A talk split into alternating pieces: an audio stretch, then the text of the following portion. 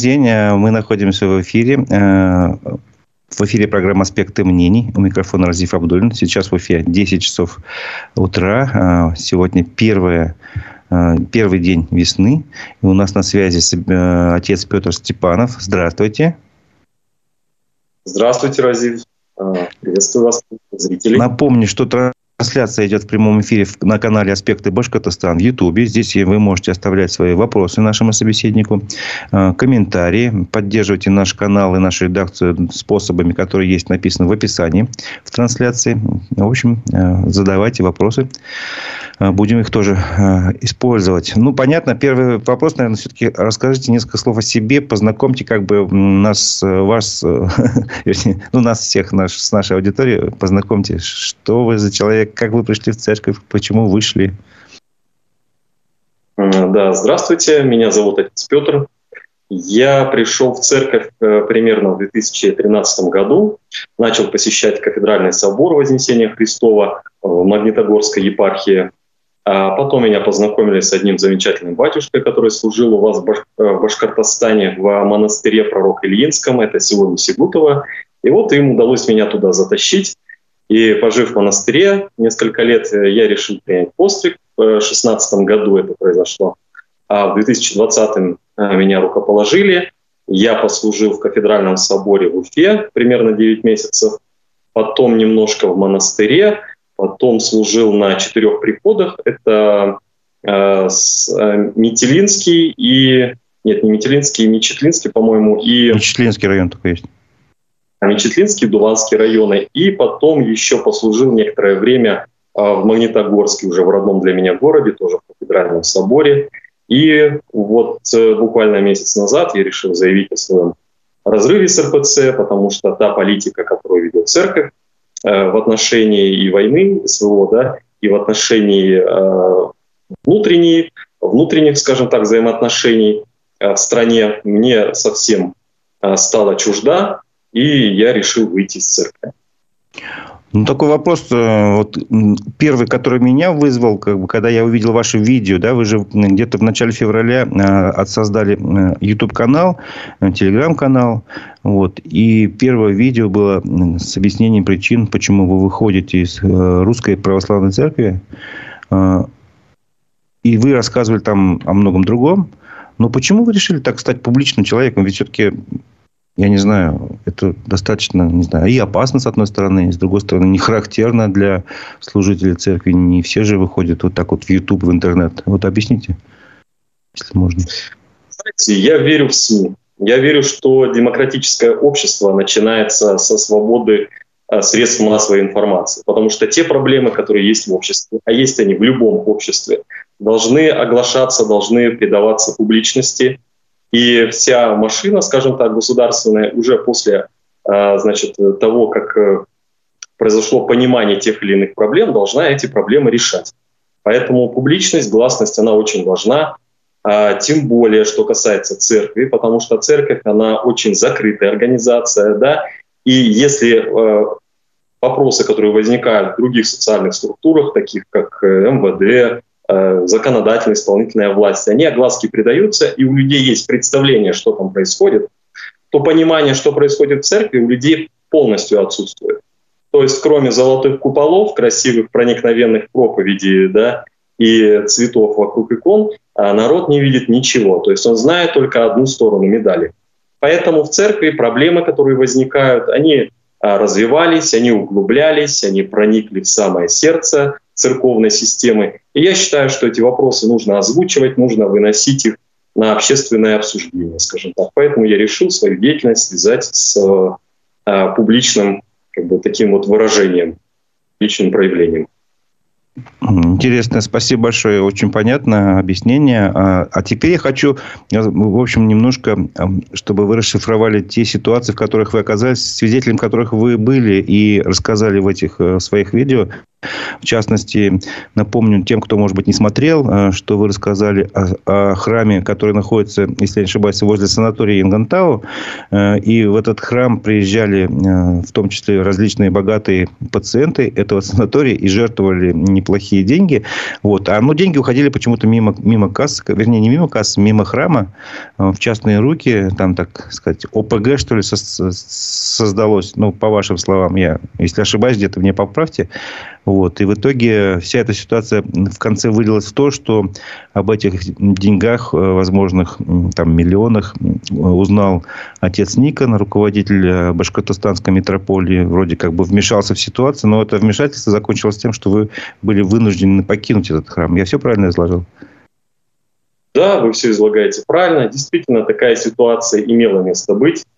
Э, вокруг этого храма организовалась семья, Толкачевых э, во главе с э, значит, Татьяной э, Георгиевной, которая поняла, что в этом храме, в этот храм очень часто посещают богатые спонсоры, и было бы э, неплохо да, запустить свою мохнатую руку, как говорится, в церковную кружку.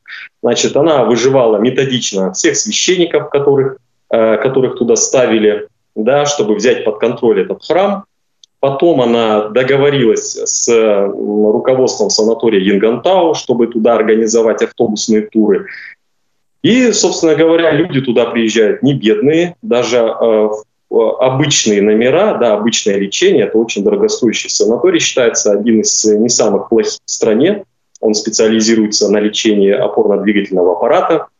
Поэтому люди стали приезжать, и там разовые пожертвования обычных, обычных отдыхающих, это доходило до 40, до 50 тысяч некоторые люди жертвовали. То есть за месяц они могли насобирать там полмиллиона рублей.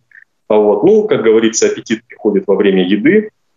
А, значит, данной ситуации заинтересовался, а, заинтересовался правая рука а, директора санатория Тетерин Алексей Игоревич – и он это поставил все на более масштабные э, рельсы и стал туда привозить уже людей, э, в основном чиновников, либо крупных бизнесменов, которые отдыхали в так называемом президентском корпусе в этом санатории. Вот. И там уже суммы, конечно, стали э, исчисляться миллионами. Вот. А схема, она очень простая. Буквально в двух словах ее можно пояснить. Значит, каждого спонсора отдельно привозят в этот храм рассказывают о осыпающейся штукатурке, о разваливающемся фундаменте, того и гляди, храм сложится. Да и вообще нужно, значит, э, все-таки мы живем в России, приложить усилия для восстановления памятников э, и архитектуры, и духовного наследия. Естественно, люди под это деньги жертвовали. Но разница, проблема в том, что этих спонсоров привозили туда по два раза в день. Ни один спонсор о существовании других не знал, поэтому финансовых потоков было много, 10 человек, каждый пожертвовал по миллиону, на 1 миллион построили, и потом всем этим 10 показали, что вот мы на ваши деньги сделали, а 9 миллионов посело в кармане. Вот примерно такая схема э, там функционировала долгое время. Не знаю, как сейчас, после огласки там это все происходит. И, собственно говоря, они жили очень хорошо, довольны были своим положением, потому что деньги большие, тем более для села. Село небольшое, 300 человек – деньги для них были гигантские. Когда Никон узнал об этой всей ситуации, начал развиваться скандал, а, вот. Но администрация и санатория, и силовые структуры, которые понимали, что там происходит, да, узнали о происходящем. И Никоном было принято решение, что проще скандал замять, сказать, что у нас один батюшка здесь с ума сошел, а так у нас все хорошо. Потому что если за хвостик потянуть, то выяснится, и клубок этот размотать, то выяснится, что и начальник полиции местный прошляпил эту ситуацию, да, и творилось это в храме, который находился в ведомстве митрополита, да, ну и башкирские э, чиновники администрации э, санатория тоже себя показали не самой лучшей стороны в этом случае, да. Поэтому было принято решение сказать, что у нас здесь все хорошо, что ничего не происходит. Вот у нас батюшка немножко недопонял ситуацию. А, в общем, развернуть Видимо, тут еще важная деталь, что этими пациентами санатория были достаточно важные, высокопоставленные ну, чиновники, сотрудники правоохранительных органов. И это тоже было бы, наверное, некрасиво сказать, вот мы вводили в заблуждение там каких-то генералов из Москвы. Ну да, да, вы, потому что выяснилось, что одни чиновники особенно хитрые, в общем, на деньги, по-русски говоря, разводили, да, других чиновников, не, не настолько хитрых. А вот, конечно, это было бы очень неприятно, если бы всю ситуацию стали тогда разъяснять еще там, два года назад, когда это все происходило. А как долго вы были свидетелем вот этих, я не знаю, левых финансовых потоков? Месяц, два, год. три, там полгода, год? Год это на моих глазах происходило. Да, я вы, поначалу... вы как бы не реагировали, старались не замечать этого, что ли, получается, или как? Поначалу я не думал, не думал, что вообще такое возможно. Что настолько просто, да, можно людей, облеченных властью, э, обворовывать на деньги. Да? То есть месяца два-три я смотрел на все это, знаете, с широко раскрытыми глазами. А вот, э, когда я это все осознал, всю ситуацию происходящую, да, мне стало дико смешно от этого. Да? Я и Тетерину задавал тот же самый вопрос, примерно, да, говорю, Алексей, а ты, говорю, не боишься, что вот такие все-таки люди важные приезжают, а вы их на деньги обманываете? Но Тетерин сказал, если лох ведется, то лоха надо разводить. Вот, и потом где-то месяца три я смеялся, конечно, мне это было забавно наблюдать за всем происходящим. У них была заготовлена одна и та же история, вот одни и те же, значит, э, разрушения храмов они всем показывали. Вот такая схема, чисто криминальная схема была. Вот. Потом я уже начал предпринимать какие-то действия, сначала осторожно, вот. Но там больше, большее значение сыграло то, что митрополиту донесли о том, что миллионы все-таки проходят через этот храм. И он решил тоже в этом всем поучаствовать. У нас есть такой в церкви э, такая, скажем так, программа да, финансовой помощи митрополии, что каждый священник должен часть своих доходов отдавать. Ну, когда это считается доходы со свечек, с записок каких-то, там деньги небольшие. А вот когда спонсорские деньги, да, то там уже 50% ты должен заносить наверх. То есть пожертвовали храму 10 миллионов, 5 миллионов клади в чемодан и вези в метрополию. Вот у нас лично такая схема действует. Не знаю, как в других там... епархиях. То есть там, э, я помню из вашего видео, э, какой-то спонсор решил построить э, дом вам, священнику, то есть вам за 2 миллиона рублей, потому что вы жили в какой-то там не очень таких условиях. Вот, и узнав об этом, с вас потребовали миллион, как раз половину от этой суммы. Да, да, да, да, да, так все и было. То есть э, приехал благочин и сказал, что ему звонил митрополит, и митрополит ему сказал четко, конкретно, чтобы отец миллион, ой, отец Петр меньше, чем с миллионом ко мне не приезжал. Но у вас таких денег, естественно, не было. Хорошо. Хорошо. Тут спрашивают Толкачева, семья вот этих, вот эта супружеская пара, случайно не родственники спикера башкирского парламента?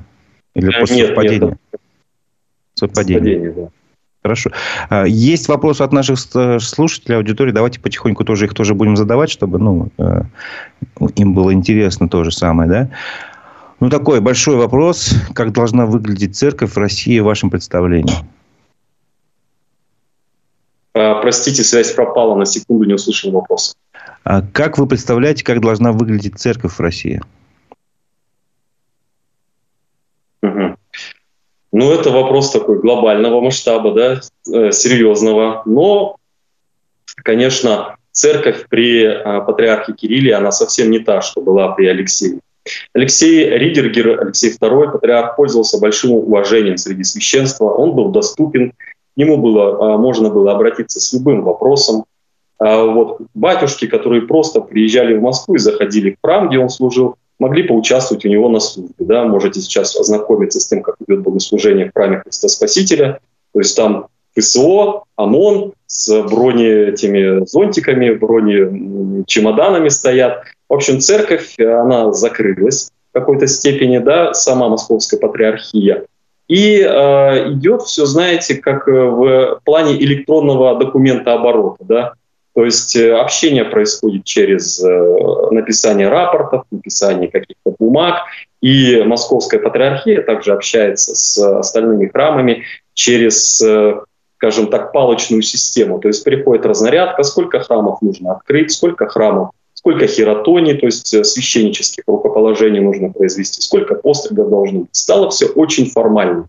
Очень формально. Церковь потеряла какой-то дух, можно так выразиться, да, вот этот истинно русский, все переходит в формальные, встает на формальные рельсы, и э, за этим наблюдать очень больно. Хочется, конечно, душевности, хочется открытости, хочется большего понимания от э, священников и епископов. Да, церковь все-таки это не какая-то организация, да, это, это вера, это духовность. Вот. И я думаю, что э, церковь русская православная должна в этом плане, в этом направлении развиваться. Идти, скажем так, становиться ближе к народу. Я правильно а понимаю, от него. Я правильно вас понимаю, понял, что церковь как бы обюрократилась, что ли, стал таким каким-то тоже чиновничьим каким-то ведомством, а не в таком понимании, как раньше, может быть, там семья, там, не знаю. Абсолютно правильные слова. И когда умер Алексей II, многие отцы сказали, что вместе с ним ушла целая эпоха. Церковь тогда, она была действительно семьей, а вот сейчас это бюрократия сплошная, и все Э, строится на формальных взаимоотношениях и священника с паствой, и паствы со священником. Ну, наверное, не везде. Все-таки, наверное, остались люди, которые ну, ведут себя, скажем так, как вот в том же духе, что вы говорите, там, душевнее. Конечно. Я не, берусь, не беру ответственности охаивать всех. Есть добрые, порядочные священники, которые помнят еще то время, которые сохраняют теплые отношения со своим приходом. Но молодежь, попадая в семинарии, проходя через эти жернова бюрократической системы, они обучаются тому, как нужно действовать в современных реалиях. Они то время не помнили и уже, наверное, его знают. А вот, поэтому разбавляется тот костяк, который был, он разбавляется молодыми кадрами, обученными бюрократией. Да, давайте вернемся в нашу республику. Э, какова была реакция вот э, метрополии на ваши видео заявления? Может, вам кто-то звонил? Насколько я знаю, вас вызвали на церковный суд. Чем закончился этот суд? Да, через э, день или два после моего заявления пришел вызов на церковный суд. В церковный суд я не явился. Вот. И на этом все. Вообще по значит, по регламенту церковного суда должно быть три вызова, первый, второй, третий. Если священник является на третий вызов, то третий проходит без него. А вот, и, э, значит, комиссия, сама церковный суд выносит приговор, и священник должен ему подчиниться. Но я на церковный суд не пошел, потому что церковный суд – это не суд гражданский. Там нет адвоката, там нет прокурора и нет судьи.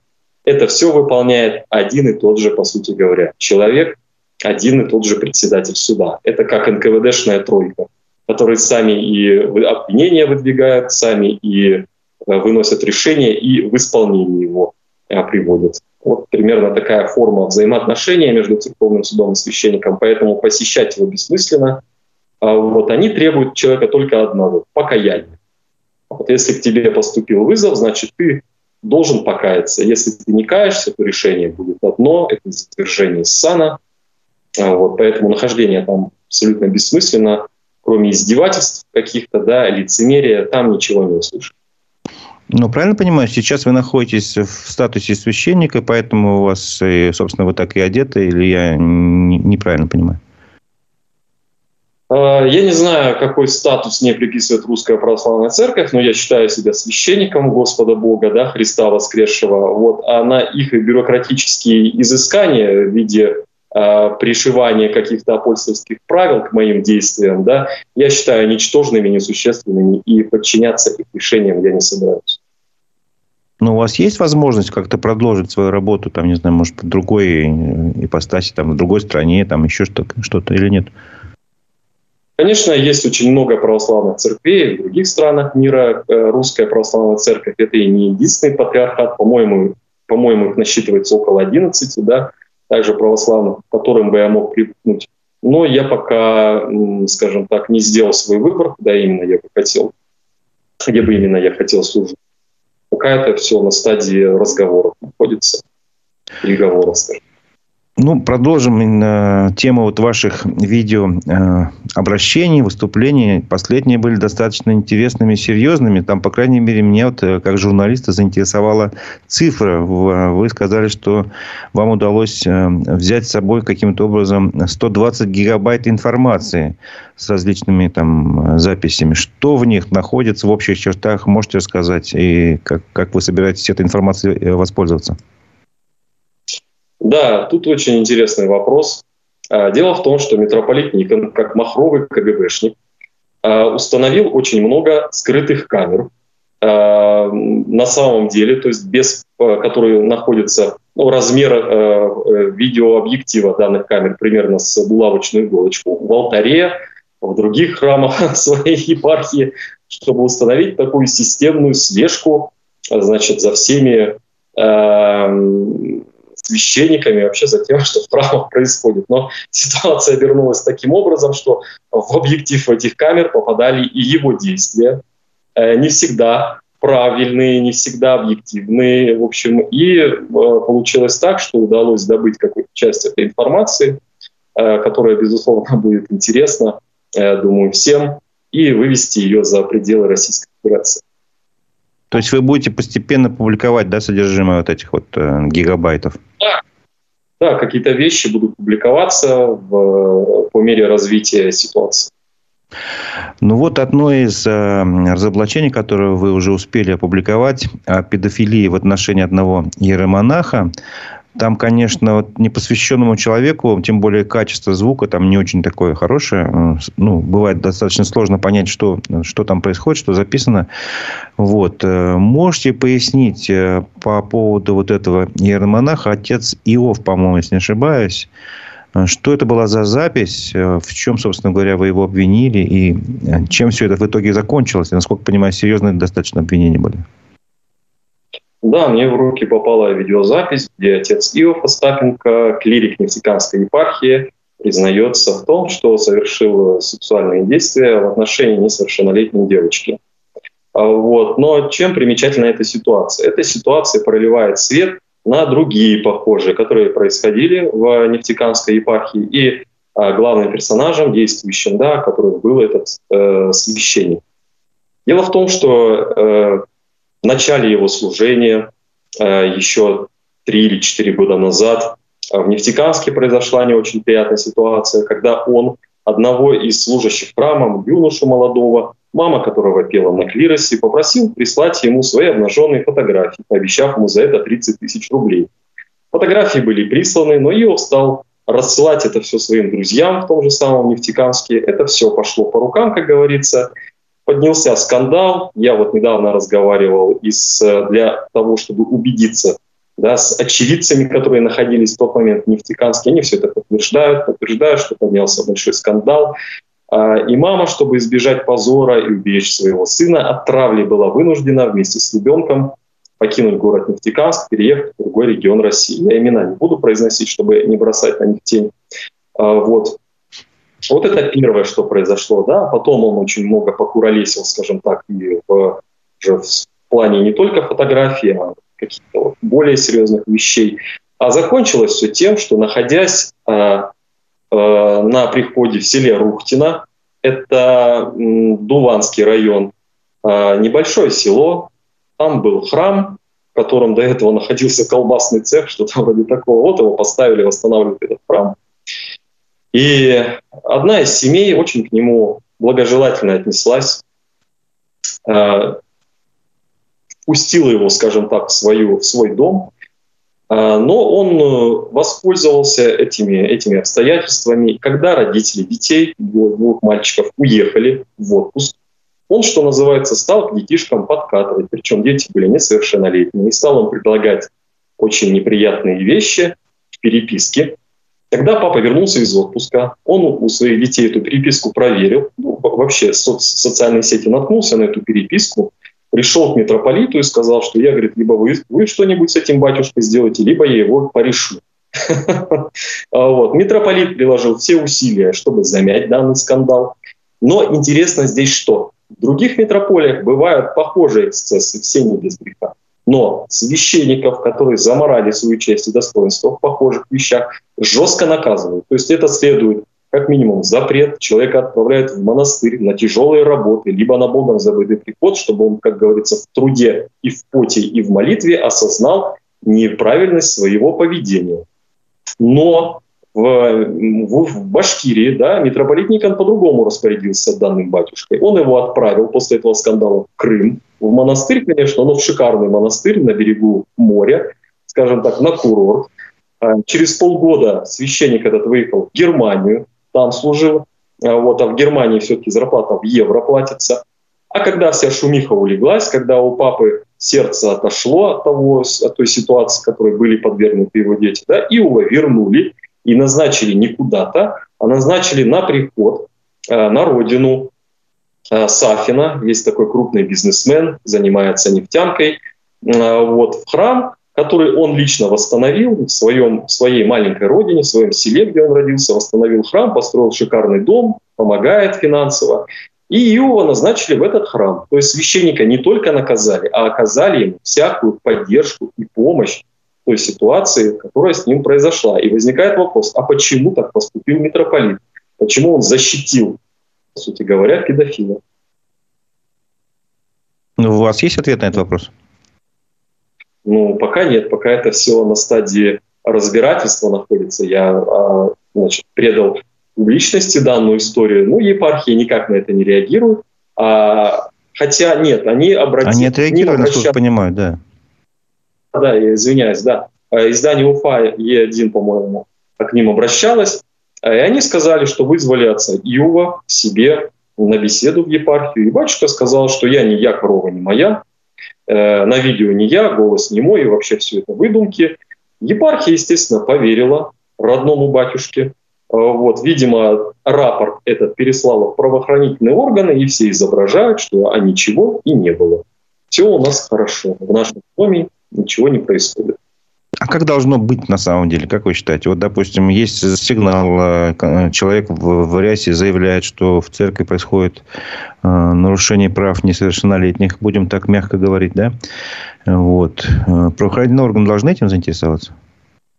Вообще в законодательной системе Российской Федерации возбуждение дел происходит по, по двум причинам. Первое – это заявление от потерпевших, а второе – это по факту совершения. Так вот, как раз-таки преступление, связанное с насилием несовершеннолетних, возбуждается по факту. Заявление ни от отца, ни от ребенка, ни от кого-либо следовать не должно.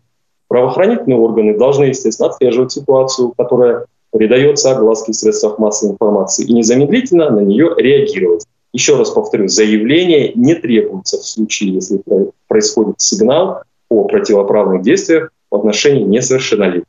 Ну, пока никаких, никакой реакции правоохранительных органов, во всяком случае, СМИ э, не последовало.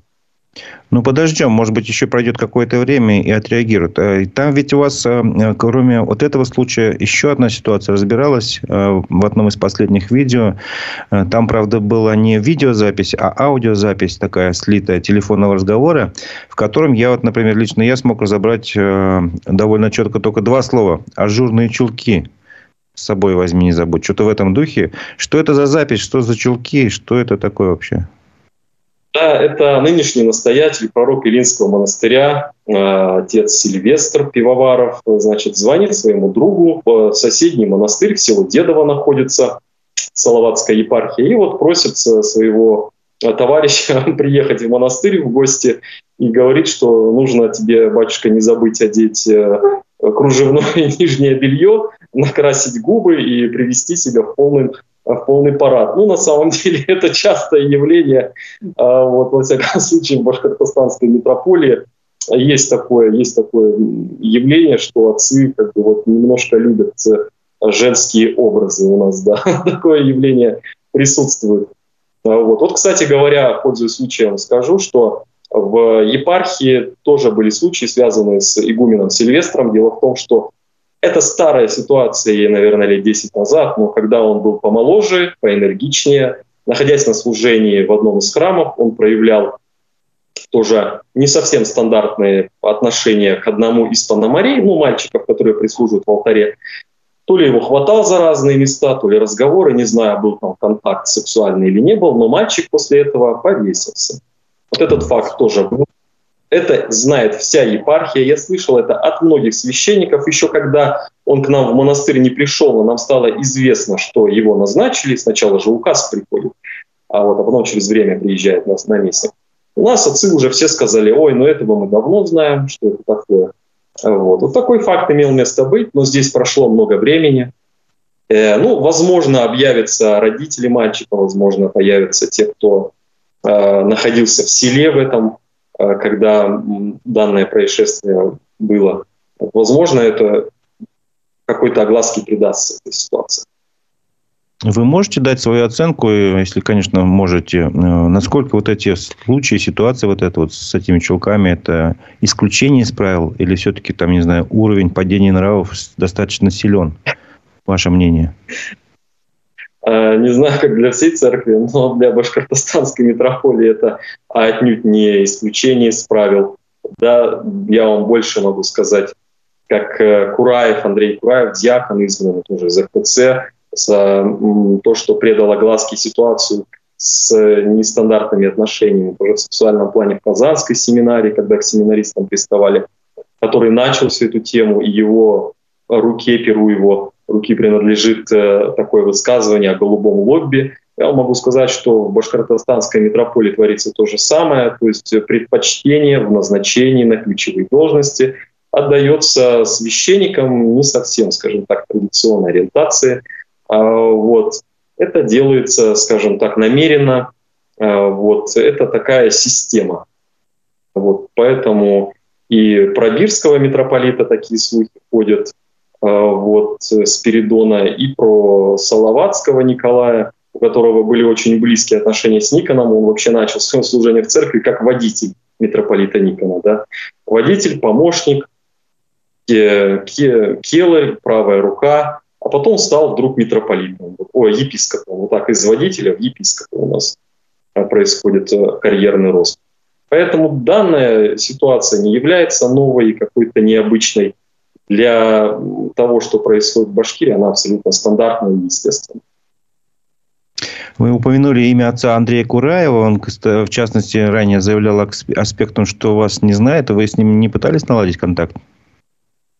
Нет, мы с ним не знакомы, и я с ним выступал. Он несколько публикаций моих у себя что-то репостил, да, но лично мы с ним не знакомы, мы никогда не виделись, не разговаривали.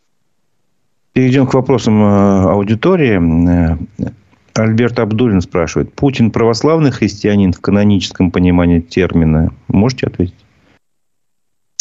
Путин, да, он э, к церкви относится, и вспомните ролики ФБК, да, которые показывали резиденции не только Путина, но и Медведева, и остальных людей, окружающих его. Практически в каждой резиденции у них есть какая-то либо храмик небольшой, либо часовня. И есть в Москве батюшки, которые приезжают, к ним туда служат молебны, возможно, литургии служат. Ну, а, возможно, он причащается достаточно часто, это не, не публикуется особо в СМИ. Почему? Потому что в народе такое отношение, что ну, если часто в храм начал ходить, ну, значит нагрешил. Он уже тоже человек замкнутый в uh, публичном поле, поэтому uh, это все не под камеру происходит, но то, что туда приезжают священники, служат, это всем известно да, в церковной среде. Вот, поэтому, да, он человек верующий. И на многих его интервью а, можно услышать, как он говорит, цитаты из Священного Писания, да, какие-то даже евангельские истории разбирает. Тогда, я помню, про таланты он рассказывал, да, есть такая ситуация, евангельская история про таланты, когда Господь говорит, потом, а, собственно, не думаю, что это была заготовленная речь, кем-то написана спикерами, да, он из памяти это назвал, да, он интересуется православием. У них были очень теплые отношения с Алексеем II. А, вот, э, Иоанну Христианкину он приезжал. Поэтому да, он человек верующий православный. Ну, в продолжение темы тоже вопрос от слушателя. Есть такая фраза «любая власть от Бога». Насколько можно этому верить, по вашему мнению? Получается, Владимир Владимирович Путин у нас оттуда назначен? Ну, это, эти слова были произнесены, насколько я помню, апостолом Павлом. Вот. Христос про это не говорил. Поэтому здесь можно по-разному относиться. Конечно, существует такое утверждение, что все, что сказано в Священном Писании, к Священному Писанию относится не только Евангелие, но и послание апостолов, написано Духом Святым. Но в Евангелии много мест, про это никто не афиширует, про это никто огласку этому не придает, которые были дописаны впоследствии. То есть какие-то вещи были изменены в зависимости от политической ситуации, которая менялась в, вокруг церкви. А вот там что-то было вычеркнуто, что-то было дописано, поэтому а, во всяком случае в Евангелии это не упоминается, это, скажем так, частное мнение апостола Павла. Угу. Можете ли вы сказать, что что-то подобное происходит, вот о чем вы говорили, не только в православной церкви, скажем, а в мечетях, например? Как вы думаете? Про мечети не слышал ничего, не могу сказать. Хотя общался с э, мулами, да, проходили периодически такие межконфессиональные столы у нас в Белокатайском районе. Э, вот. Но никаких скандалов, чтобы что-то выходило в СМИ, я не замечал. И вообще мусульмане, мне кажется, намного лучше себя в Башкирии ведут, чем православные. Более миролюбивая религия, более как-то неспокойная. Вот. Таких скандалов я не слышал. А, спрашивают, почему вы не обнародуете сразу все 120 гигабайт материала, если уж рубить так с плеча, возможно, там еще есть факты, подпадающие под Уголовный кодекс Российской Федерации? А, потому что они переждут этот вал, переждут волну, а, вот, а потом никто не вспомнит. То есть э, СМИ по-другому действуют здесь к какому-то инфоповоду притягивается максимальное влияние, но так как инфоповодов много, э, внимание, но так как инфоповодов много, они держатся не больше суток, двух-трех, потом про это все забывают, и в головах у людей уже новые проблемы, новые события. Поэтому здесь нужно понемножку, потихоньку информацию выдавать частями.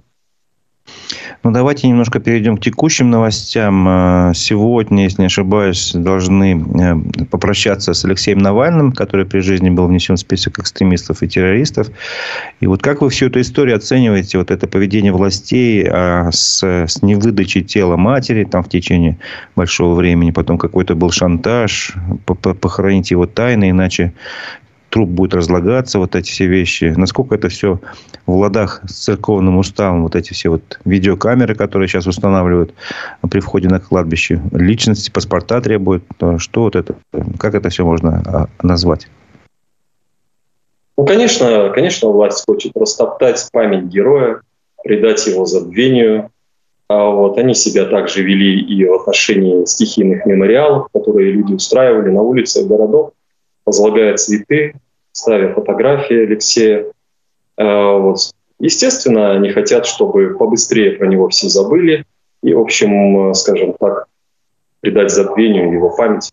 И поведение их в отношении памяти, да, в отношении похорон, конечно же, тоже попадает под это, так, под это понимание. Они хотят, скажем, ну, максимально продемонстрировать, что Алексей э, был нам никто и вообще не должно гражданам Российской Федерации какие-то почести ему оказывать. Ну, ведь это же не по-христиански, ну, если по-простому говорить, конечно. вот это вот такое отношение.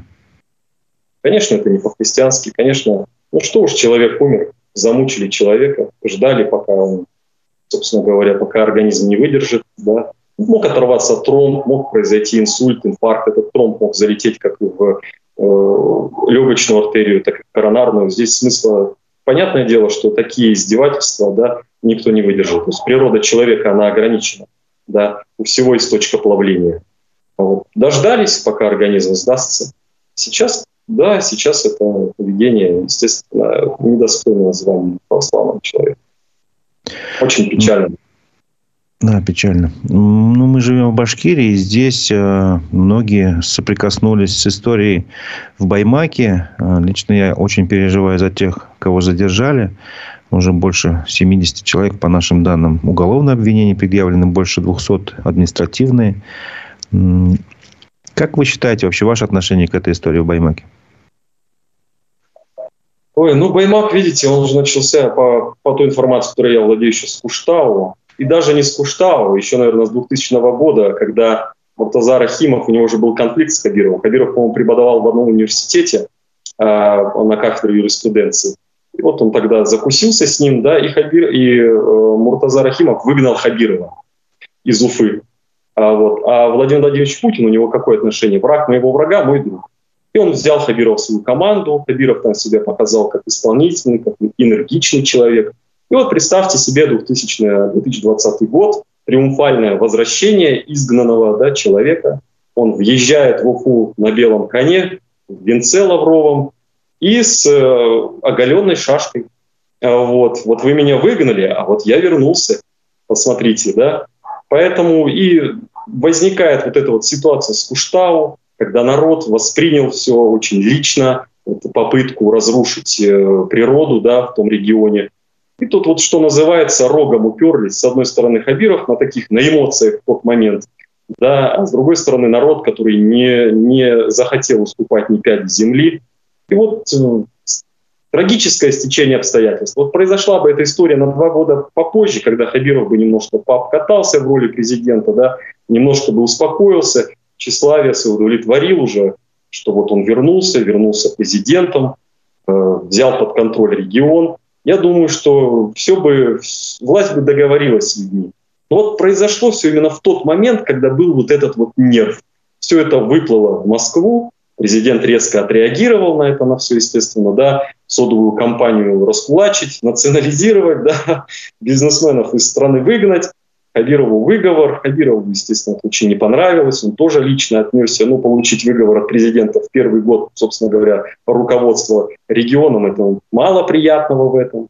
Вот, ну вот, он эту ситуацию, видимо, не забыл, запомнил. А сейчас, когда маховик репрессий раскрутился, и можно под э, значит, экстремизм, терроризм и остальные вещи выпросить более карательные санкции для людей, вот он решил эту ситуацию, скажем так, всем воздать по заслугам, кто тогда участвовал в этом во всем, и показать, кто в доме хозяин республики.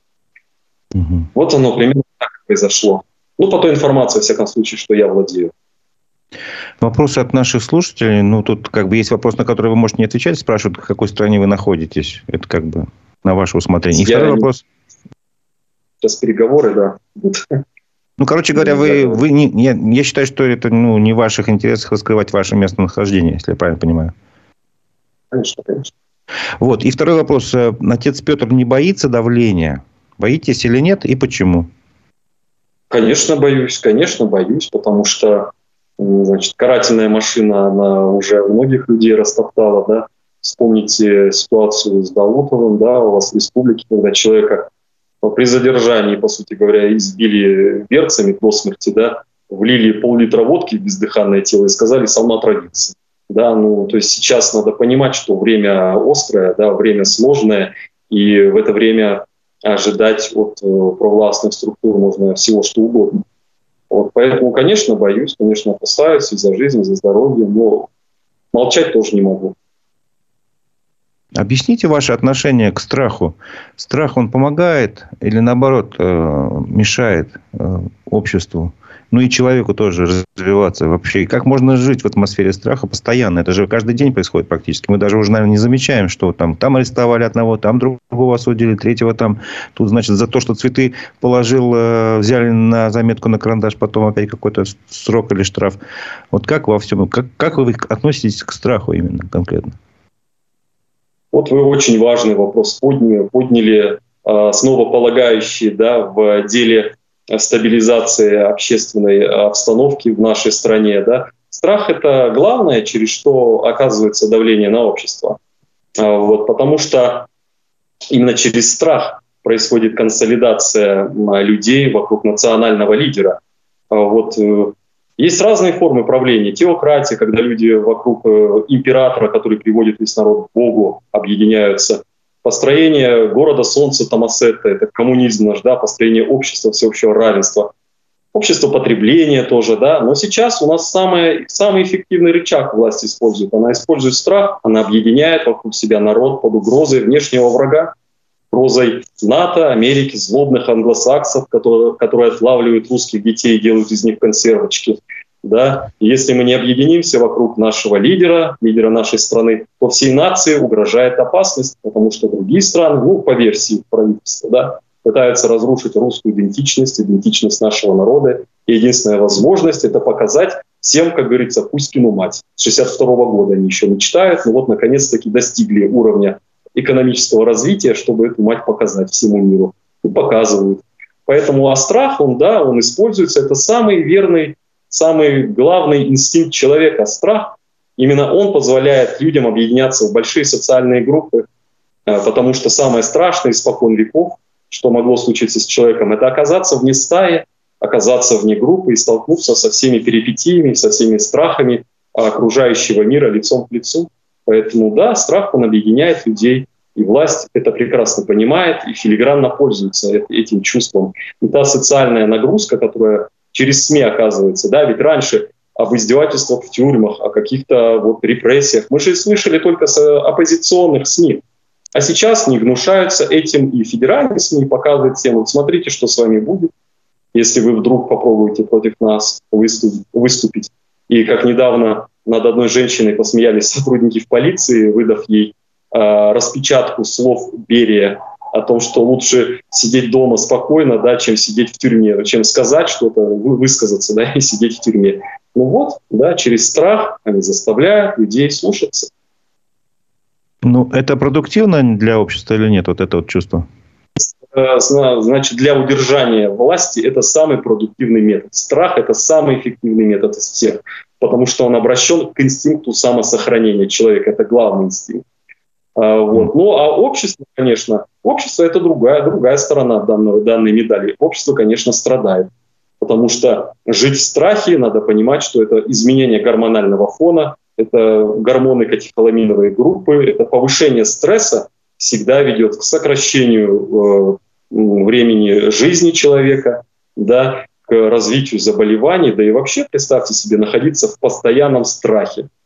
Вот. Хотя они еще не достигли в этом, скажем так, максимума, у нас еще все впереди, потому что пока, пока человек может отследить причинно-следственную э, связь, он может взять ситуацию под контроль, он понимает, какие действия ведут к возникновению проблем с законом, а какие не ведут.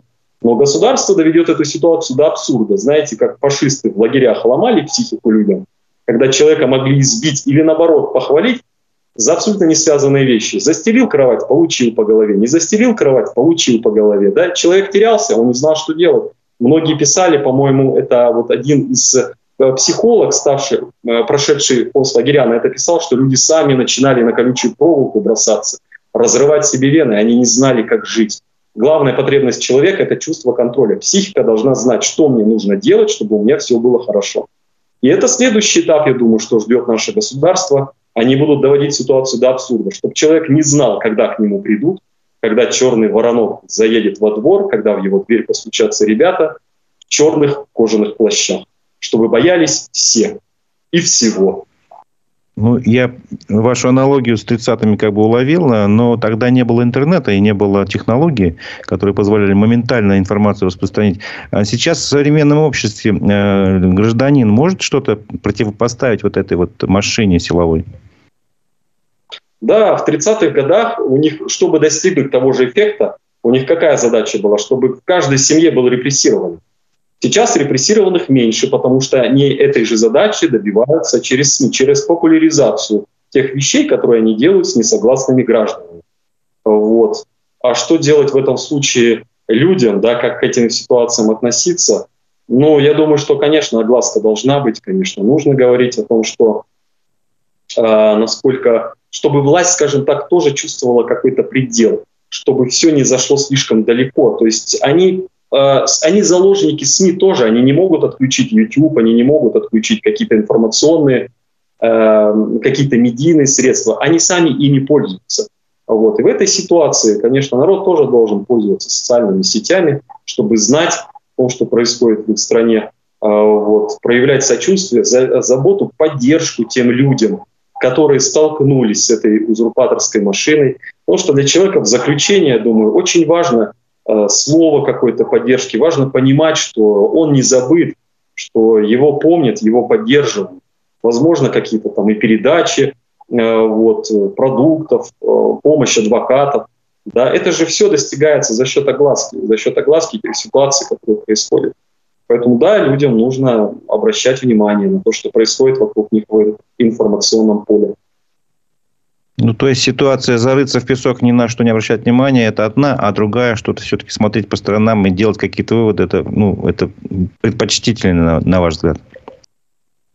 Да, да, конечно, конечно, нужно представлять, э, что вокруг происходит, потому что информация – это главное. Да, это главное. А, был такой старый фильм «Матрица», многие кто помнит, и вот братья, а ныне сестры Вачовски построили концепцию фильма вокруг свободы человека. Вспомните, да, что они говорили, Человеку важна свобода, свобода выбора. Но я думаю, здесь ситуация намного глубже. Важна не просто свобода, а рациональность. Человек хочет не просто принимать выбор, какой-то выбор делать как факт. Он хочет делать выбор правильный. Он хочет, чтобы завтра было лучше, чем сегодня. Это нормальная ситуация для каждого человека. И только понимание происходящего вокруг поможет сделать рациональный выбор, поможет понять, как себя нужно вести, чтобы сохранить свою жизнь, жизнь своих детей и вообще правильно распорядиться своими возможностями в сложившейся ситуации. Тут спрашивают вас, если бы вам предложили стать главой Башкортостана, что бы вы изменили в первую очередь? Можете ответить на такой вопрос? Ой, ну, башкортостанская метрополия – это очень сложная вещь, потому что Никон, он специально рукополагал священников, многих священников, которые скажем так, вели э, асоциальный образ жизни. Почему? Потому что когда есть компромат на священника, его можно попросить написать донос на непокорного батюшку, его можно попросить оказать какое-то давление, да, как вокруг, э, значит, в бабуине стаи, вокруг самца шпана собирается, которая готова на все ради своего предводителя. Вот так и он делал. И таких, э, такой шпаны очень много в башкортостанской метрополии. Я не знаю, насколько опытного человека, да, который поел хлеба митрополитчего на протяжении десятков лет, нужно поставить во главу митрополии после Никона, чтобы там более-менее какой-то порядок навести. Поэтому я бы отказался. Я молодой, я не знаю многих вещей еще. А, смотрите, еще вопрос, который я хотел вам задать, э, готовясь к программе. Э, церковь и государство, как говорится, официально у нас отделены друг от друга, но тем не менее, вот сейчас э, предстоят выборы важные такие для России, а потом и в будущем осенью для Башкирии будут выборы главы государства российского, а потом главы региона. Как в таких случаях церковь себя ведет? Мне всегда это было интересно, но это же какая-то внутренняя информация. То есть, э, каким-то образом священники рекомендуют своей пастве что-то делать, не рекомендуют. Как вообще в этом отношении происходит? Если бы вы знаете, и, может быть, конкретная ситуация, вот как накануне этих выборов, что происходит?